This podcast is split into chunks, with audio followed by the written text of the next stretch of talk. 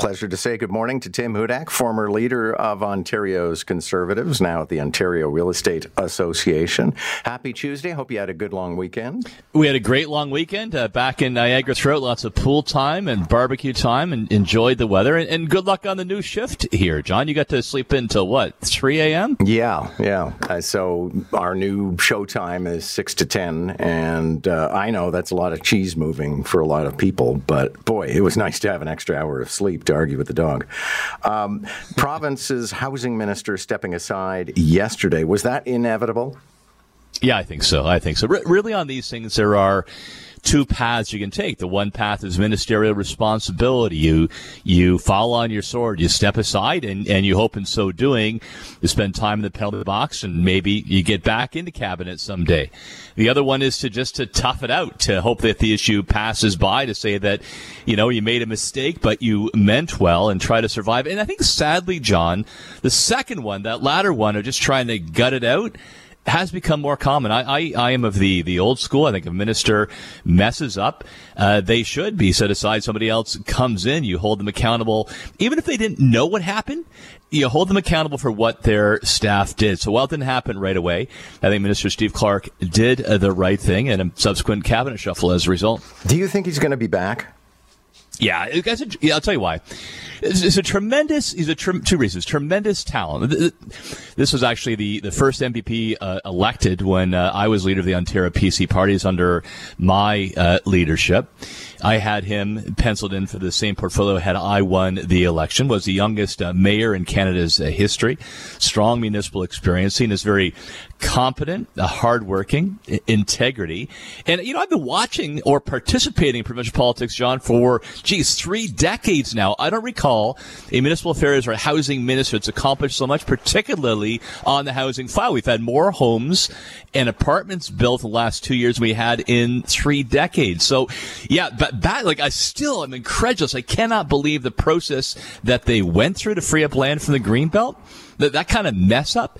But, you know, there, there was not corruption. It was not kickbacks. It was a bad process. And that kind of talent, you, you, you can actually get back in. You keep your nose clean. You work hard because it can be invaluable in key areas, particularly when you get closer to election in 2026. Meanwhile, we had a uh, cabinet shuffle, as you mentioned. We don't have to get too deep into the details, but some interesting things happening. They uh, obviously had to appoint a new housing minister, and Paul Calandra is a pretty heavy hitter. Uh, Caroline Mulroney, I was surprised that she was bounced, but then again, she's going to Treasury Board, so it's not exactly like you know being the minister of uh, of children's sporting events. I think I was responsible for children's sporting events at, at one point in time. Easy, easy there. Uh, yeah, a couple of things here. Paul Calandra definitely seen as a as a fixer uh, by uh, Premier Ford. You'll recall they put him into long term care when they had some severe problems there uh, through COVID. So trusted by the Premier to take on a, a tough portfolio and somebody with experience federally. The Premier knows, you know, can can hit the ground uh, running uh, when it comes to getting more homes built. In fact, the minister reached out to me uh, already to talk about that. So uh, I think he'll do a very competent job there. And Caroline Mulroney going to uh, Treasury uh, and Prabmeet Sarkaria going from Treasury to Transportation. I, I kind of see this as a bit of a swap. So, you know, while they may not be on more in the morning when you're running Treasury Board, internally it's a very powerful position. Basically, that's the minister responsible for allocation during the year. The budget says you'll have this much, maybe this much for this special project or priority priority. Then you go before Treasury Board to prove you got the plan in place. You hold ministers accountable for that spending. A bit like the Queen in chess, you can move in all kinds of directions across the board. And don't forget the previous Treasury Minister was Peter Bethlenfalvy, now the Finance Minister. So it is important to internally. And uh, Prab Sarkaria, but a very impressive minister and a couple of portfolios. So given the very high public um, profile in transportation, getting projects built, I think that recognizes uh, his growing uh, skill and strength within cabinet.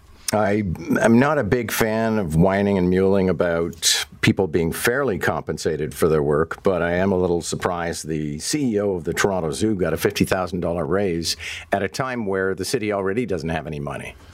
Uh, I'm going to say prepare for more. Uh, Yeah. You've had you've had pay freezes for quite some time uh, in the public sector, and in positions where you can, you know, find compensation outside of the public sector. And and you know, uh, uh, somebody who runs a zoo, I imagine, could go across positions in destination entertainment.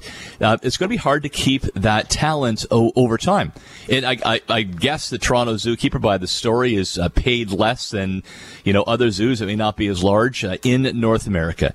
So here, here's three things I think you have to approach it. Number one, it should be discounted from making the private sector because it is public service. After all, you are giving back. It Tends to have greater longevity, and the benefits program tends to be better as well. So you shouldn't be at the private sector level, but in some areas where you're leading a large organization, you know you should be close with the discount. Number two, you got to be transparent. I think the bigger error here is that the the zoo board, you know, tried to hush this up to keep it secret. The star had to chase him for quite some time.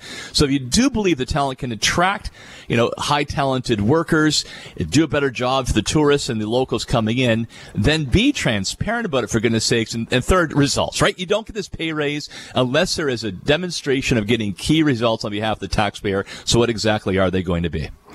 The trial begins today for two of the instrumental people in the convoy protests. It seems so long ago. You almost think, ah, okay, maybe just set them free. Let's have done with this. Let's. We, why bother?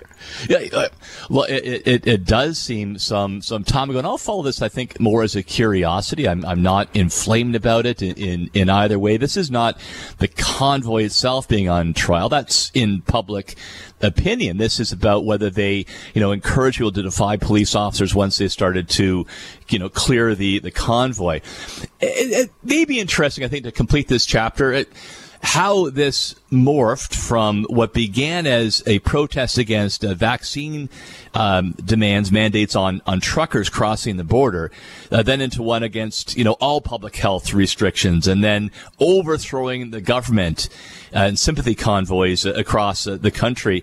So, so uh, I'll follow this, but I'm going to put this actually on my C list, John, just to help complete that story. That when I talk to my American friends and colleagues, they still bring up regularly, so I like to tell them how it ends. Okay.